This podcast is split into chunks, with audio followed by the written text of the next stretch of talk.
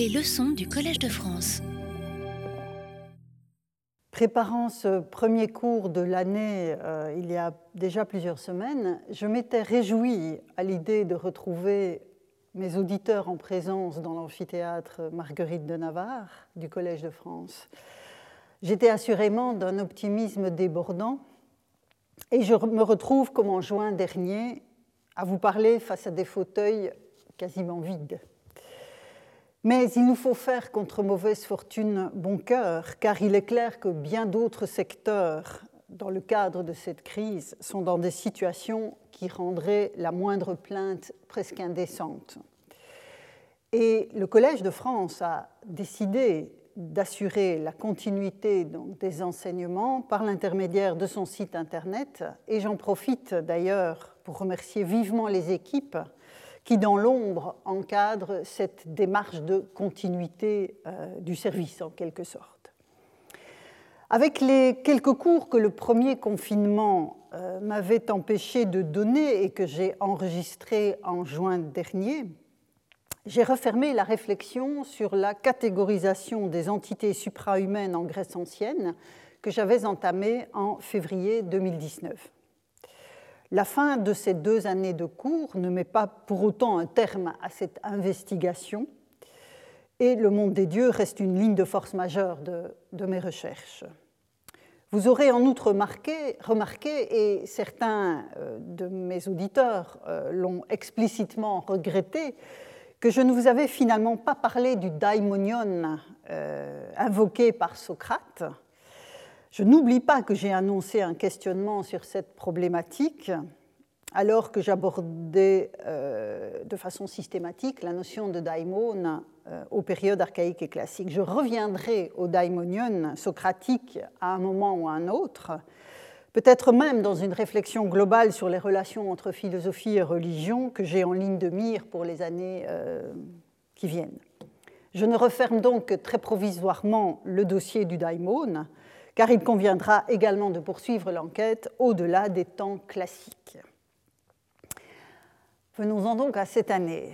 J'aborderai un thème euh, que j'effleure continuellement depuis longtemps déjà, il s'agit de la problématique de la norme et de l'autorité en matière religieuse, deux notions intimement liées l'une à l'autre.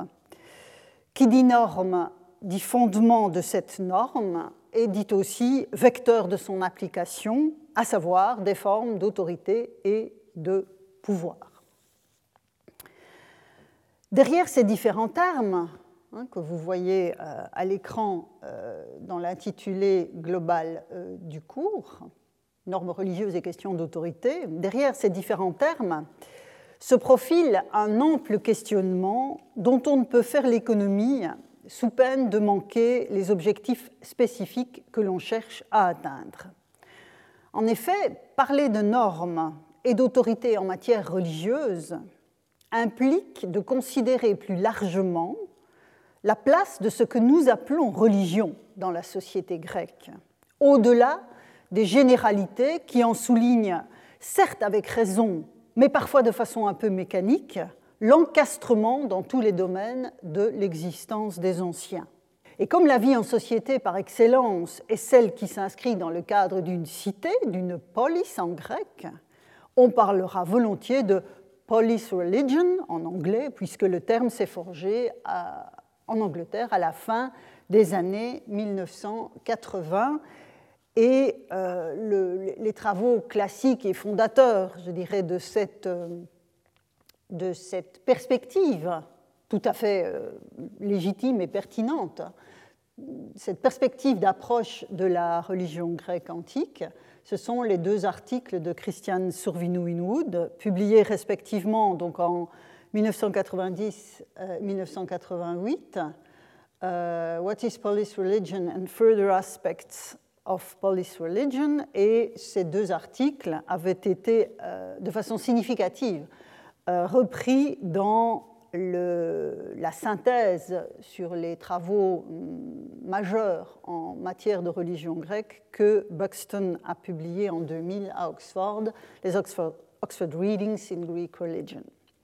Donc, encastrement, et dans la lignée de cette encastrement du système religieux des Grecs, quelques autres affirmations caractérisent toute approche préliminaire de la religion grecque et soulignent ce qui la distingue des religions révélées à vocation universaliste. Et bref rappel d'une évidence, à ces dernières, à savoir donc les religions révélées universalistes, sont associées un message divin révélé, ou censé en tout cas avoir été révélé dans un temps historiquement déterminé, une écriture sacrée qui traduit précisément euh, ce message, des dogmes qui balisent l'orthodoxie et un personnel sacerdotal plus ou moins unifié et hiérarchisé selon les confessions. Alors évidemment, sur cet arrière-plan, le polythéisme grec se définit en négatif, puisqu'aucun de ces éléments n'est propre à le caractériser. Ni révélation unifiée, ni orthodoxie, ni dogme, ni clergé comme tel. Il y a des prêtres, bien sûr, mais ce n'est pas un clergé au sens que euh, j'indique sur la euh, diapositive. Les polythéismes sont donc bien des religions encastrées, à savoir immanentes et étroitement chevillées aux cultures qui les portent. Elles n'ont de prétention ni à l'universalité, ni à la vérité, et j'ajoute dès lors ces caractéristiques à la liste avec laquelle, enfin, à la liste des, éléments avec lesquels le polythéisme grec forme un contraste en négatif. Alors un tel contraste a longtemps abouti à une dévalorisation de ce type de religion.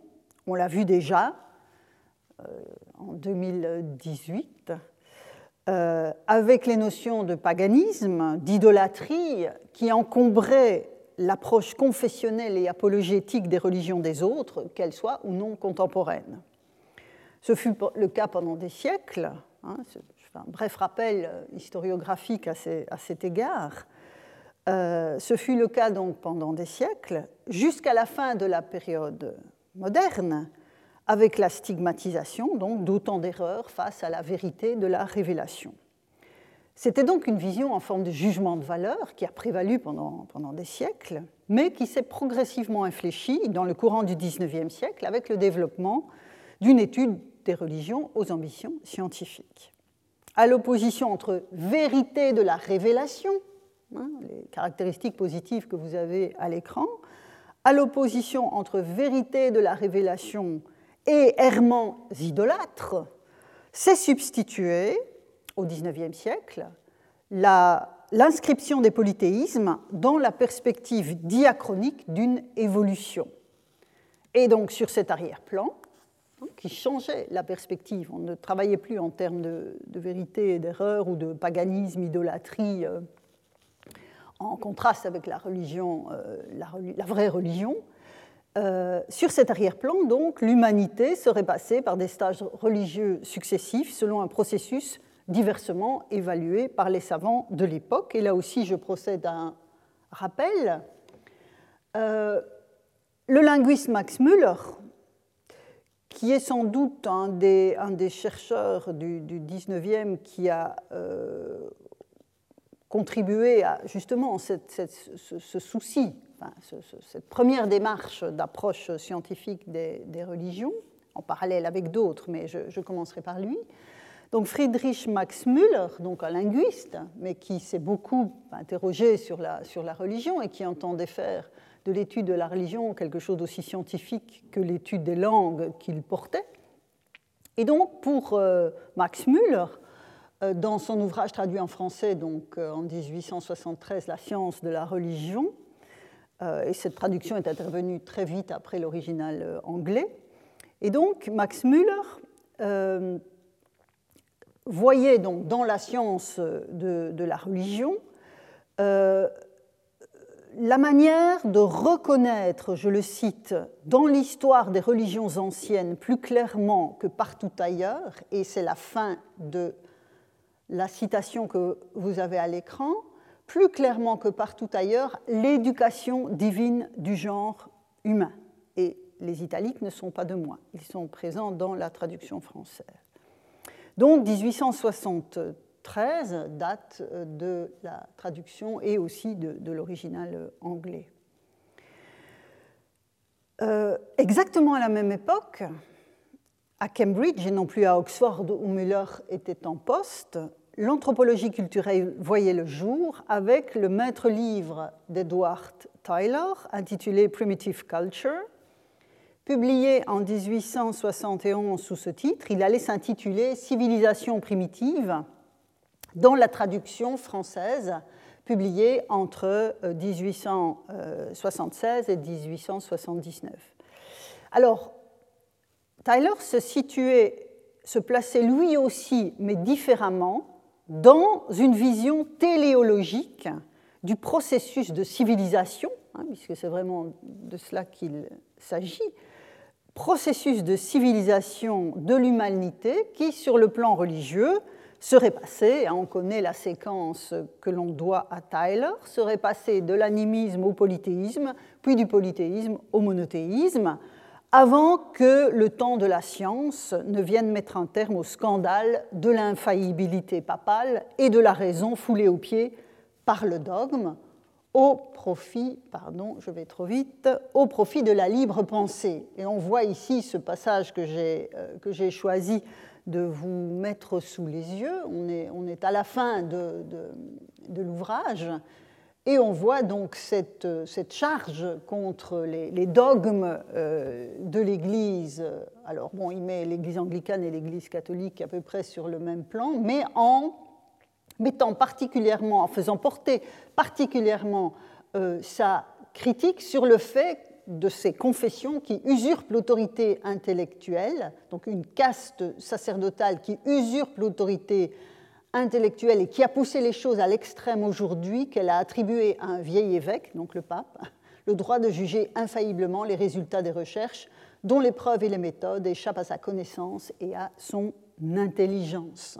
Donc vous voyez la, critique euh, du dogme de l'infaillibilité papale qui est euh, contemporain.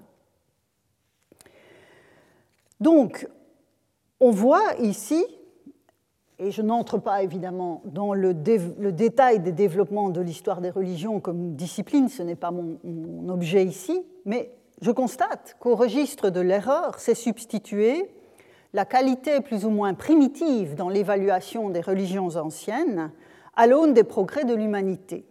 L'obsession des origines était indissolublement liée à la volonté de dessiner une évolution continue, linéaire de l'histoire religieuse des hommes.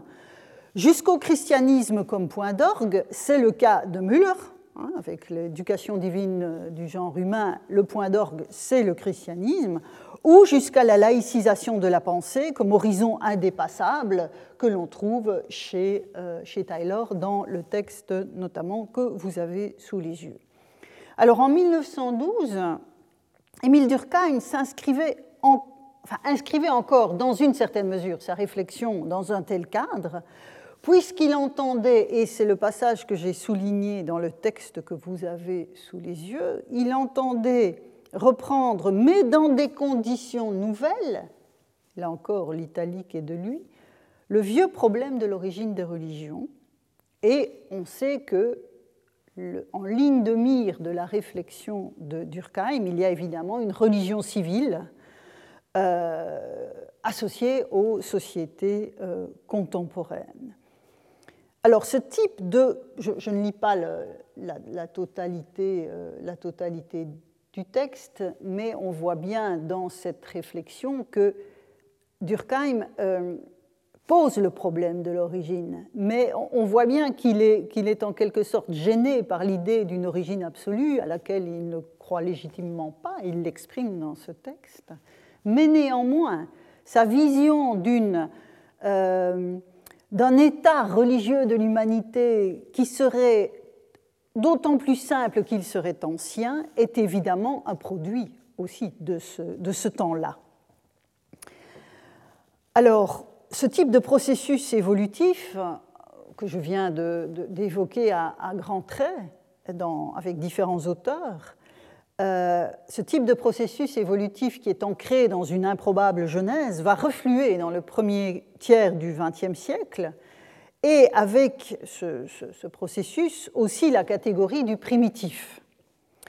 Toutefois, il faut bien reconnaître, et c'est pour cela que j'ai pris la peine de revenir en arrière euh, dans, le temps, il faut bien reconnaître que certains schémas de pensée ont la vie dure. Et je vais prendre deux exemples. Le premier est tiré du fort ouvrage sur la mythologie mésopotamienne, co-signé en 1989, donc on est quand même presque à la fin du XXe siècle, par Jean Bottero et Samuel euh, Noah Kramer. Et dans l'introduction, on peut lire ceci que vous avez euh, sous les yeux. Je lis avec vous.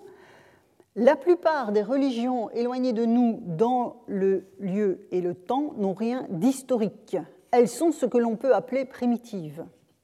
Alors il y a des guillemets, certes, mais le mot est quand même utilisé. Elle traduit simplement, vous voyez à nouveau cette idée que ce serait simple parce que c'est ancien, euh, comme on, le voit, on vient de le voir chez, Durkheim, euh, elle traduit simplement les représentations collectives du sacré par une communauté que seule sa tradition immémoriale a éduquée et orientée en ce domaine comme dans tous les autres.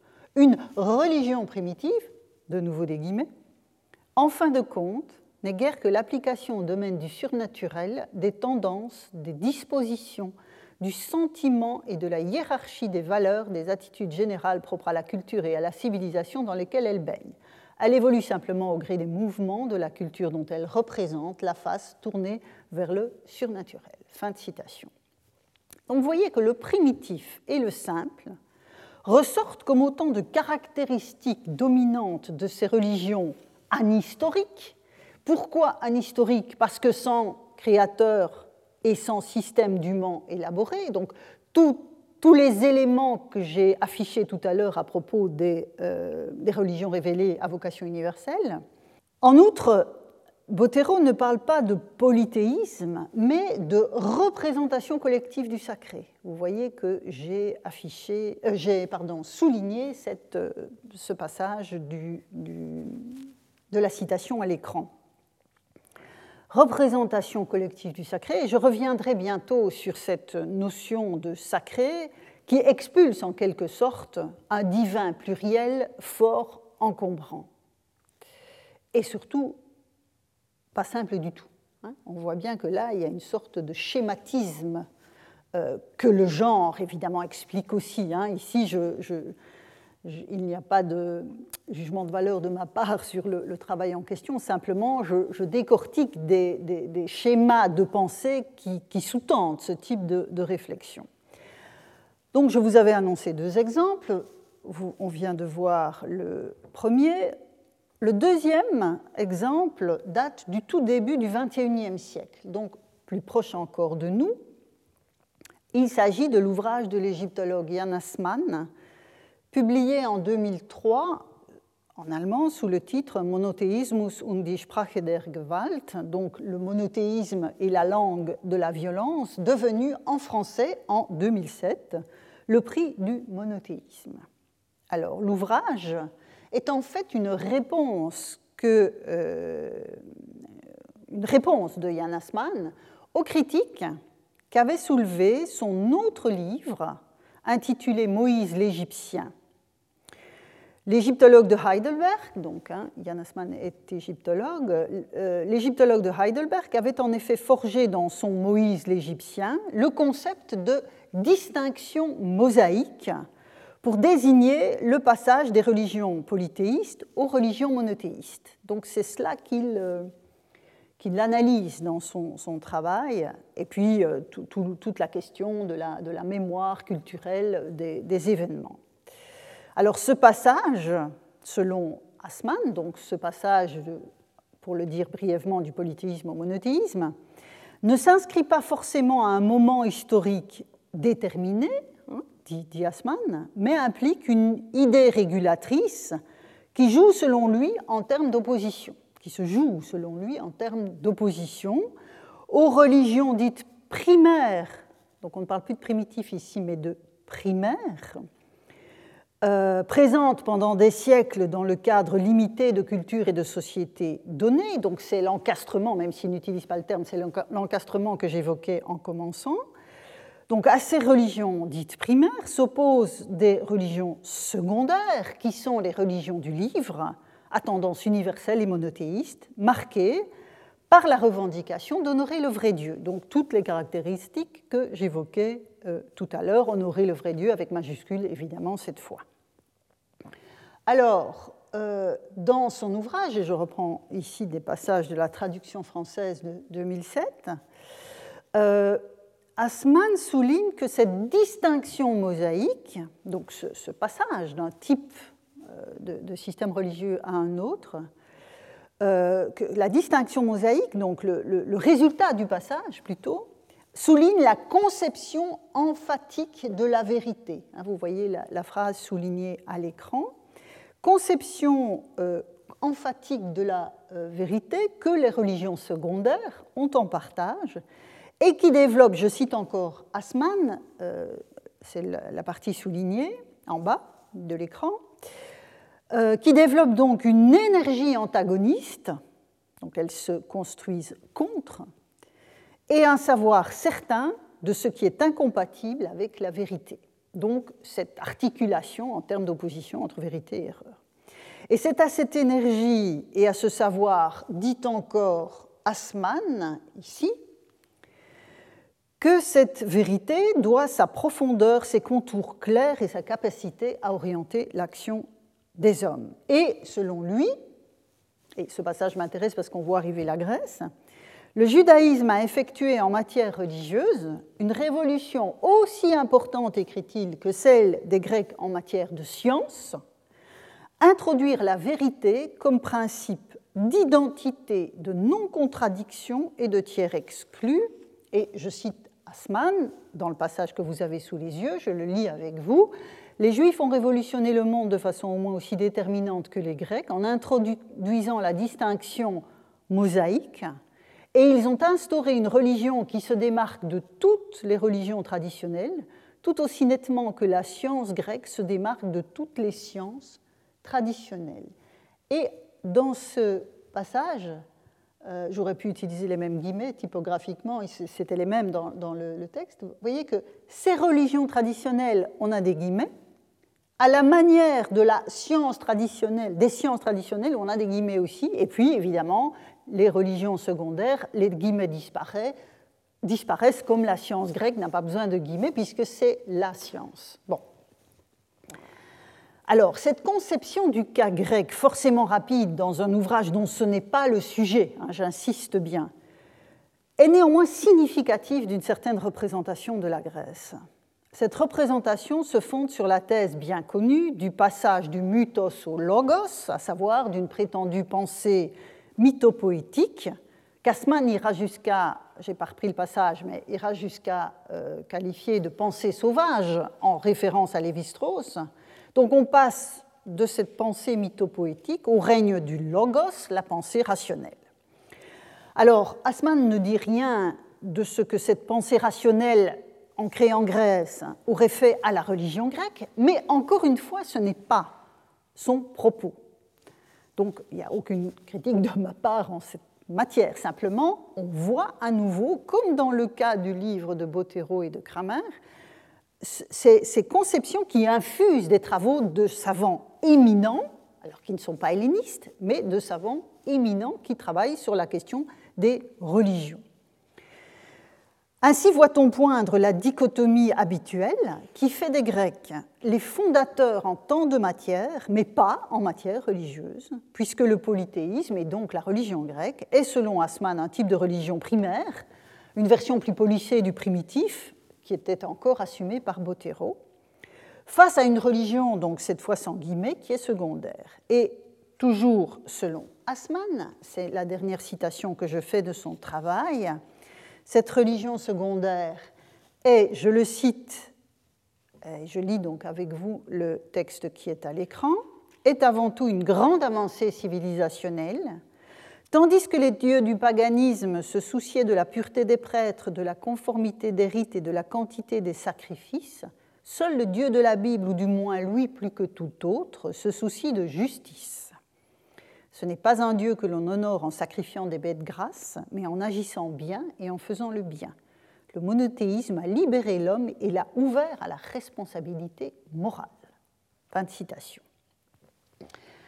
Alors, qu'il soit pertinent de distinguer polythéisme et monothéisme, je le pense avec bien d'autres et contre d'autres, et je m'en suis expliqué naguère. Que l'émergence et l'installation du christianisme en tant que religion universaliste ait donné lieu à des mutations considérables dans les sociétés occidentales, assurément. Mais l'opposition entre la marche triomphante de la morale, de la justice dans les grandes religions et les démarches procédurières et intéressées des cultures à de multiples dieux procède en fait d'une vision tout aussi schématique par le réductionnisme, même implicite, hein, qu'elle induit, que celle de la marche triomphante de la raison grecque, dont l'effet serait évidemment inverse. Et c'est précisément à ce point que surgit la notion de paradoxe dans le titre que j'ai donné à cette leçon et à la suivante. Comment concevoir que cette prétendue Grèce des Lumières ait conservé pendant des siècles un système religieux aussi primitif? En tout cas, prétendument primitif. Le problème ne tiendrait-il pas davantage à l'inadéquation des deux composantes de la question elle-même? Mettons dès lors à distance tant les Grecs de la pensée sauvage à laquelle les ramènerait leur religion primaire ou primitive, que la Grèce comme civilisation des Lumières et matrice de notre propre culture. Ce sont les deux pôles extrêmes d'un éventail de points de vue qui parlent bien plus de nous, à savoir ceux qui les considèrent et les étudient à deux millénaires et demi de distance que des Grecs eux-mêmes. Cette situation est liée au fait que la Grèce antique conserve en fait une place particulière dans la constitution de nos savoirs et de nos représentations modernes. Et c'est vraiment évident dans les deux exemples que je, vous ai montrés, mais j'aurais pu euh, étendre l'éventail des exemples. Alors évidemment, j'ignore combien de temps cette place privilégiée restera une caractéristique de la réflexion intellectuelle contemporaine.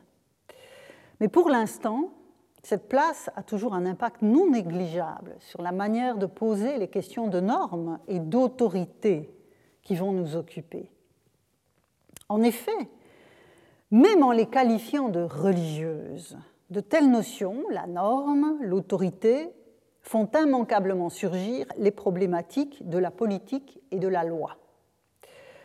Or, dans le grand récit des origines de la civilisation européenne auquel je faisais référence il y a un instant, les Grecs ont bien entendu fondé la philosophie, entendue comme rationalité critique, mais ils ont aussi inventé la politique, ce que d'aucuns appellent aussi le politique, et ils ont conçu la loi sans autre garant que la communauté politique elle-même. Selon le point de vue adopté, dans ce récit, la rationalité grecque émane de l'invention de la politique et de la loi, ou bien elle en crée les conditions de possibilité. Et cette rationalité est notamment conçue comme une mise à l'écart de ce qui est religieux, ou en tout cas un contraste et éventuellement une mise à l'écart. Je prends deux exemples là aussi, et je vais entrer progressivement dans le cœur de, la matière grecque de mon propos. Par exemple, dans son petit livre intitulé La loi dans la pensée grecque, publié en 1971, Jacqueline de Romilly, première femme professeure dans cette maison, écrivait d'entrée de jeu La loi grecque n'était pas comme la loi juive, par exemple, une loi révélée. On voit bien ici le contraste est directement placé. Elle était née des conventions humaines et des coutumes, et les Grecs ne l'ignoraient pas. En outre, la réflexion fut stimulée par le fait qu'à Athènes, au Ve siècle, avec l'épanouissement de la pensée critique et l'influence des sophistes, toutes les valeurs et toutes les notions furent analysées, définies, contestées dans un élan intellectuel sans pareil. Je ne conteste absolument pas, évidemment, ce qui est écrit à l'écran, mais on voit bien ici que le, contraste se fait entre cette religion juive révélée, et puis la loi des hommes en Grèce. Alors, dix ans auparavant, je vous avais annoncé deux exemples, et puis vous allez voir qu'ils vont se multiplier ensuite. Dix ans auparavant, dans une réflexion d'un tout autre type, intitulée Les origines de la pensée grecque, euh, donc publié en 1962, Jean-Pierre Vernant, autre professeur de cette maison, avait quant à lui souligné, et ici je le cite, parce qu'il y a une cascade de dates à l'écran, en fait je cite la préface à la nouvelle édition du livre de 1962, nouvelle édition qui date de 1987, mais dont je donne la pagination dans la reprise de l'ouvrage dans euh, le, remarquable ensemble qui a été constitué en 2007 avec les travaux de, Jean-Pierre Vernant et qui s'intitule donc Œuvre, religion, rationalité au pluriel, je vais y venir, euh, politique. Alors, qu'écrivait euh, Jean-Pierre Vernant revenant en quelque sorte en 1983, pardon, en 1987, troisième édition, euh, sur l'ouvrage de 1962. Il fait en quelque sorte le point. Et il soulignait euh, donc le caractère profane et positif d'un type de pensée extérieure à la religion, hein, donc ce qui serait en, quelque sorte les, trois traits de la pensée grecque dont il essayait de reconstituer l'origine, ou les origines plutôt. Euh, là encore, on voit l'influence de ce qu'on a vu à propos de, Durkheim. Il n'y a pas d'origine absolue, euh, voilà, les origines. Euh, le caractère profane et positif d'un type de pensée qui est extérieur à la religion. Deuxième trait, l'idée d'un ordre cosmique ne reposant plus sur la puissance d'un Dieu souverain, mais sur une loi immanente à l'univers imposant à tous les éléments de la nature pardon, un ordre égalitaire. Et enfin, troisième trait, le caractère géométrique de cette pensée qui projette le monde physique dans un cadre spatial qui n'est plus défini par des, qualités religieuses euh, comme face, néfaste, céleste, infernal, mais qui est fait de relations réciproques, symétriques, réversibles. Et donc tout cela, ces trois traits que j'ai déployés par rapport au texte que vous avez sous les yeux, définissent, écrivait euh, Vernon en 87, définissent solidairement ce que la rationalité grecque dans sa forme et dans son contenu, comporte de neuf par rapport au passé et d'original par comparaison avec les civilisations du Proche-Orient que les Grecs ont pu connaître. En bref, il constatait que la, je le cite, vous n'avez pas le texte, mais je le cite, la sécularisation, la rationalisation, la géométrisation de la pensée, comme le développement d'un esprit d'invention et de critique, ce sont ces mots, avait infusé la vie sociale. on est dans une période archaïque, 6e siècle. Dans le même temps, il s'exprimait chez les sages de Milet ou comme Thalès ou Anaximandre en une théorie de la nature. Donc les analyses de Vernon aboutissaient dans l'avant-dernier article du recueil publié sous le titre de Mythes et pensées chez les Grecs.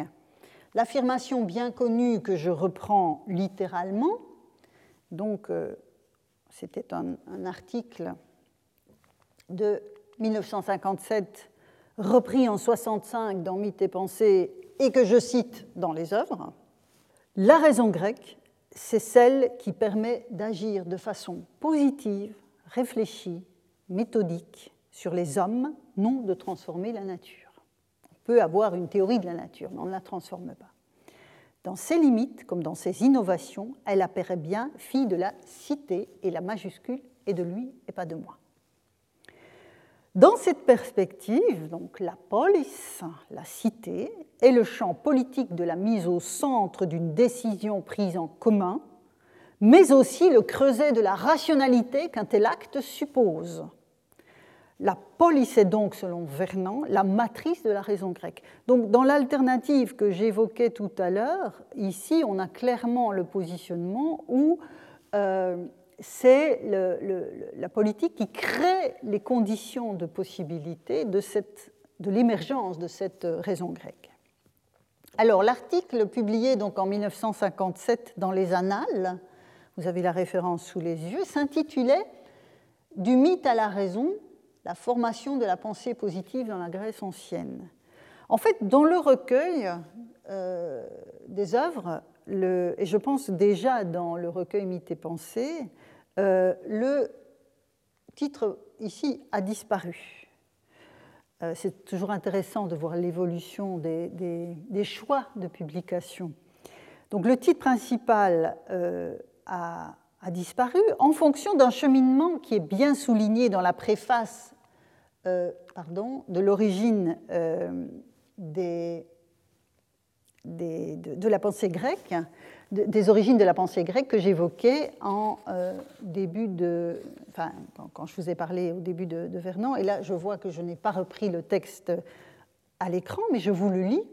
Donc, dans la préface de 1987, revenant sur le travail de 1962, voici ce que Vernon écrivait. À me lire, on pourrait supposer que le destin de la pensée grecque, dont je tentais de tracer le cours, hein, puisqu'il revient sur ce travail ancien, s'était joué entre deux termes, le mythe et la raison. Sous cette forme simple et tranchée, l'interprétation comporterait à mes yeux un contresens. J'indiquais déjà très clairement que les Grecs n'ont pas inventé la raison avec une majuscule, comme catégorie unique et universelle, mais une raison celle dont le langage est l'instrument et qui permet d'agir sur les hommes, non de transformer la nature.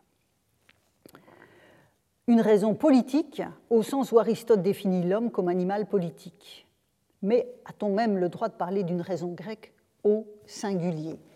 Donc vous voyez, je pense que c'est ce cheminement-là qui explique qu'entre l'article de 1957 et puis ces rééditions, cette cette affirmation tranchée euh, a, disparu. En plus, elle ne reflétait pas le contenu même de, l'article, beaucoup plus, euh, beaucoup plus subtil. Et vous voyez que le, cheminement a été accompli dans le choix même du titre en 2007, puisqu'on a les rationalités, on n'a plus même les raisons, la raison, les raisons, les rationalités au pluriel. On voit bien que là, il y a un, cheminement de la, de la pensée de, de Vernon. Alors, je continue mon, mon parcours. Donc on voit ici avec euh, euh, Vernon cette idée, en dépit de toutes les précautions qui sont prises, d'une sécularisation, d'une rationalisation, d'une géométrisation de la pensée, et surtout cette raison grecque euh, qui apparaît comme fille de la cité.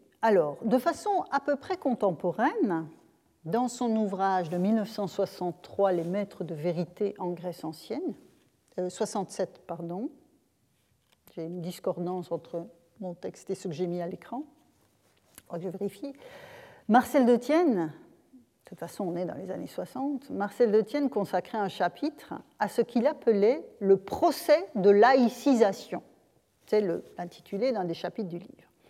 Il s'agissait d'identifier le processus qui avait fait passer le monde grec d'une parole magico-religieuse intemporelle, ce sont ces termes hein, magico-religieux, privilège de l'homme exceptionnel, sous les trois espèces du roi, du poète et du devin, à une parole dialogue complémentaire de l'action. Cette dernière, la parole dialogue, trouvait, selon De Tienne, son origine dans le groupe des guerriers, tel que le mettait en scène l'Iliade d'Homère. Dans cette perspective, l'efficacité immédiate de la parole dite magico-religieuse cédait progressivement le pas à une démarche dialogique, tirant sa force de l'assentiment du groupe social, qui deviendrait bientôt la police elle-même, la cité elle-même. Et la rhétorique et le droit venaient s'ancrer dans ce terreau de la parole dialogue. Et donc on voit bien que dans l'investigation de, de Tienne, euh, ce procès de laïcisation euh, s'ancre hein, dans euh, l'émergence de cette parole dialogue. Et donc, la rhétorique, puisqu'il dit que la rhétorique et le droit s'ancrent dans, ce terreau-là, la, rhétorique s'élabore comme instance de persuasion au sein de la délibération collective, et le droit, même si le terme est sans doute mal approprié, impose désormais la charge de la preuve fondée sur l'enquête, le témoignage, en lieu et place nous dit de Tienne, des affirmations d'autorité du roi et des épreuves de type ordalique. Alors je poursuis le raisonnement hein, ici, je, je déploie le raisonnement que l'on trouve dans les maîtres de vérité. Ce processus de laïcisation était également visible, selon lui, dans l'acquisition progressive par le philosophe du monopole de la volonté de vérité. Et donc on voit arriver ici cette, notion d'aletheia, hein, qui est essentielle dans le travail de De euh, le philosophe devenant en quelque sorte l'héritier des maîtres de vérité archaïques, mais selon une configuration de la vérité profondément transformée. Et à nouveau, on voit surgir ce passage hein, du mythos au logos, euh, d'une pensée magico-religieuse à une pensée rationnelle.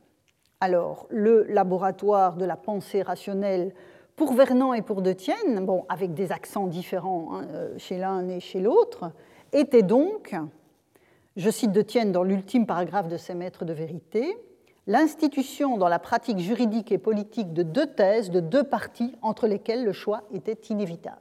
Donc c'est la parole dialogue. Voilà la citation que je viens de faire, donc institution dans la pratique juridique et politique de deux parties entre lesquelles le choix était inévitable. Euh, dans un compte-rendu de l'ouvrage de De paru en 69, le philosophe et historien des mathématiques Maurice Cavaigne euh, interrogeait la notion même de parole-dialogue. Je trouve que ce, ce compte-rendu est vraiment très intéressant. Comme prémisse de l'émergence d'une vérité de type rationnel. Selon lui, le dialogue ainsi entendu était une production en fait beaucoup plus tardive de la pensée philosophique.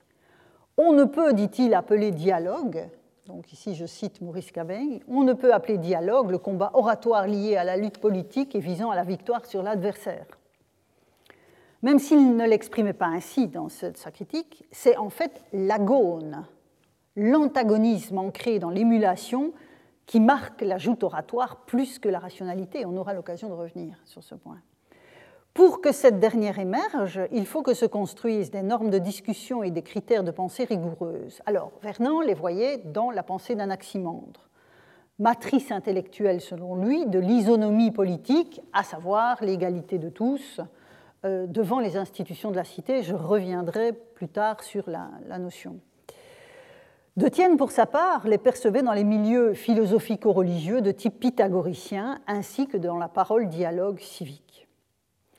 Et selon Cavaigne, pour qu'une conscience philosophique de la rationalité soit susceptible de se faire jour, il faut en fait qu'existe un paradigme sur lequel se régler. Et pour lui, c'est la démonstration mathématique, la technique de la démonstration mathématique et la découverte de l'exigence de non-contradiction sur le terrain de cette technique, et pas dans le cadre d'une parole dialogue, qui ont contribué à former ce paradigme. Et donc à ce moment-là, on a, selon Cavaigne, cette émergence d'une pensée euh, rationnelle, critique et de non-contradiction.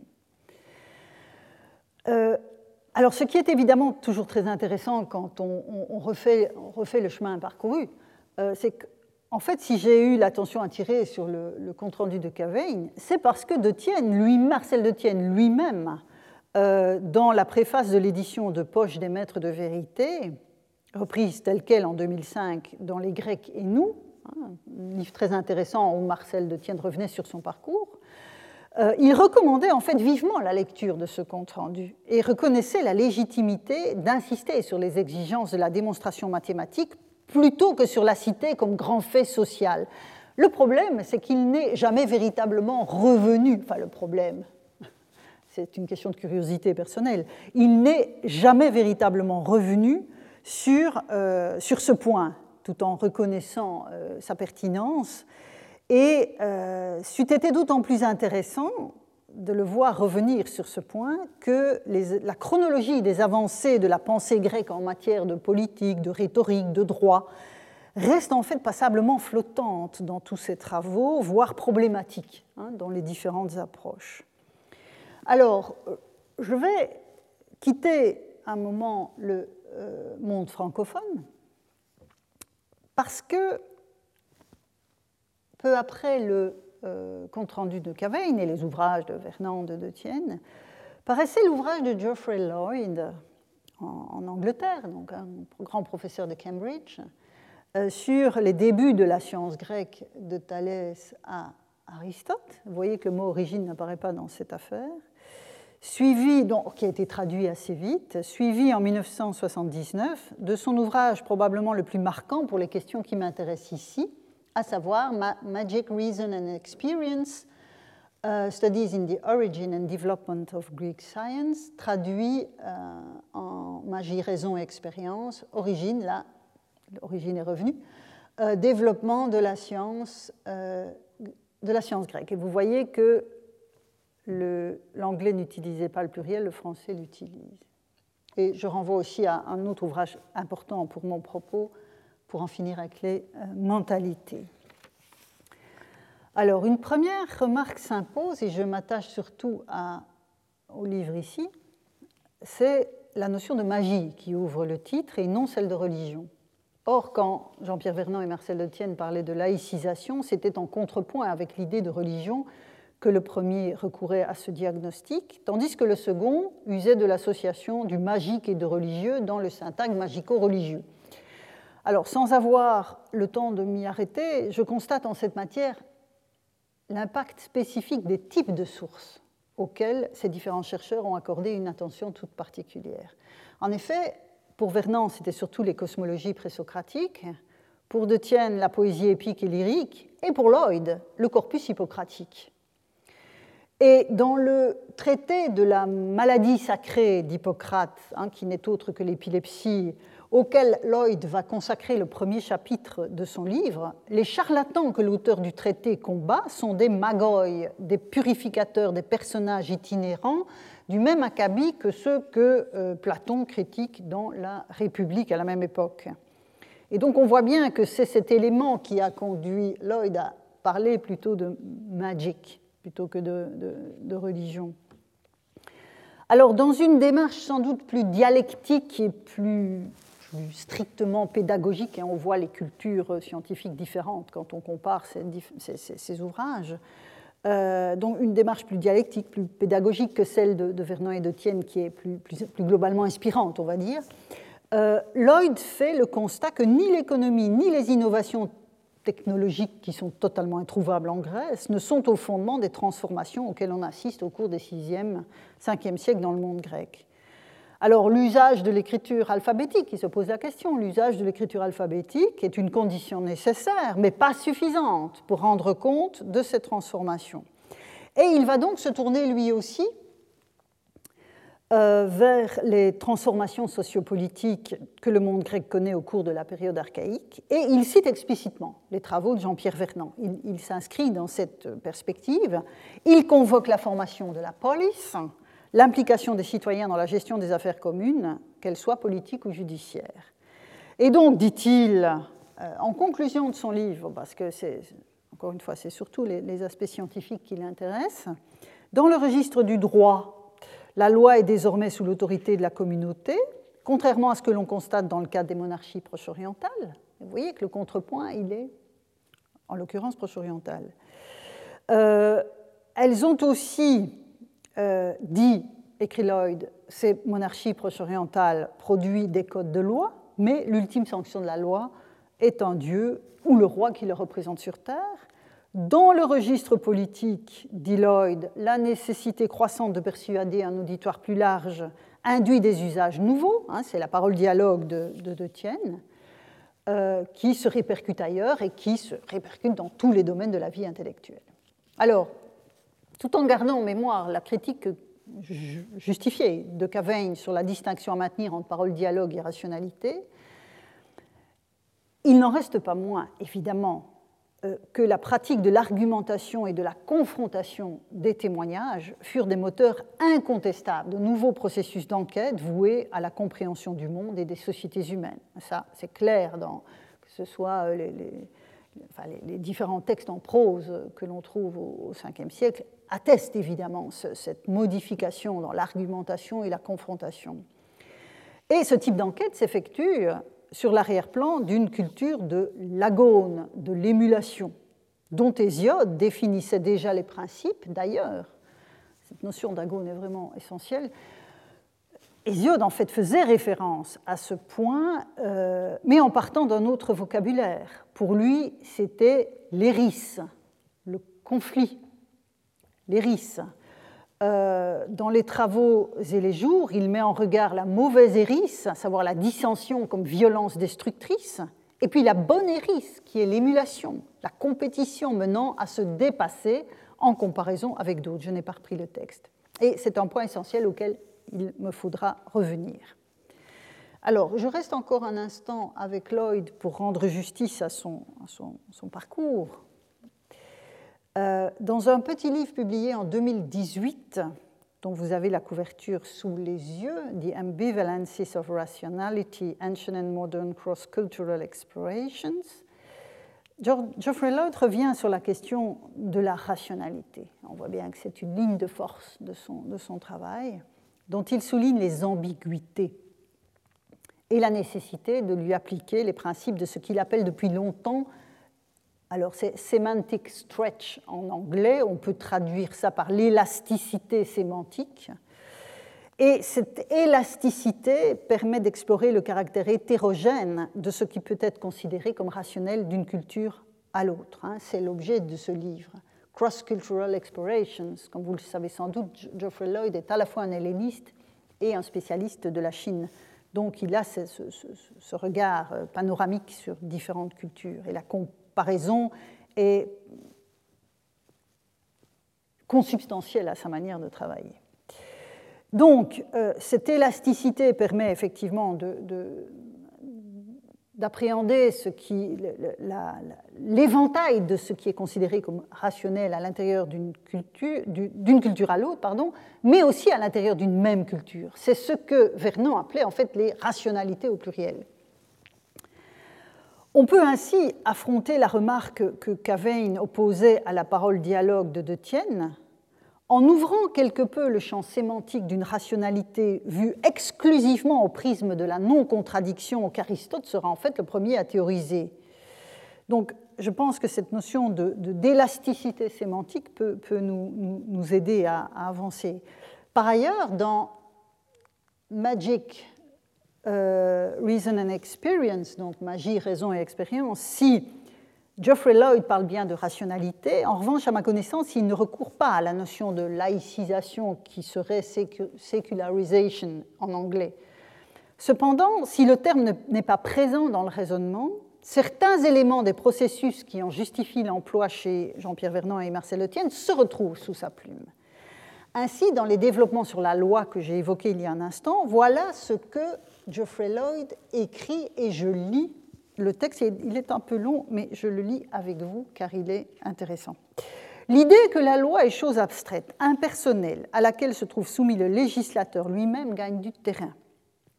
On parle parfois de la vengeance divine, mais les dieux de plus en plus perdent leur caractère de divinité personnelle, se transforment en pure personnification du gouvernement de la loi. À mesure que cette loi devient l'objet d'un débat ouvert, et qu'elle dépend de plus en plus de l'accord des citoyens, la notion qu'il existerait pour elle une sanction ou une autorité personnelle plus haute se trouve ébranlée. L'opposition entre physis, nature et nomos, loi ou convention établie par l'homme, exprime bien cette évolution, mais bien avant la fin du Ve siècle cette opposition devient un lieu commun. Solon savait fort bien que le sort de la constitution qu'il avait instituée était entre les mains du peuple souverain. Fin de citation. Nous arrivons ainsi au cœur de notre problématique, celle de la norme et de l'autorité religieuse. Il est évident, et les fines analyses de Lloyd ne méconnaissent pas ce point, que la religion reste un élément constitutif de la société grecque tout au long de son histoire, en dépit de cette prétendue laïcisation de la pensée ou de la prétendue personnification des dieux impliqués. Dès lors, ne faudrait-il pas, et je reviens sur cette hypothèse que j'ai évoquée tout à l'heure après avoir présenté le travail d'Asman, ne faudrait-il pas poser certaines questions autrement? Non plus en partant de, la politique, de la philosophie, de la science, ou ce qu'on nomme ainsi, de la rhétorique, du droit, pour considérer que l'on a donné congé aux dieux, mais plutôt en changeant de point de vue. Autrement dit, ah, Elle était mélangée, elle est arrivée à la fin.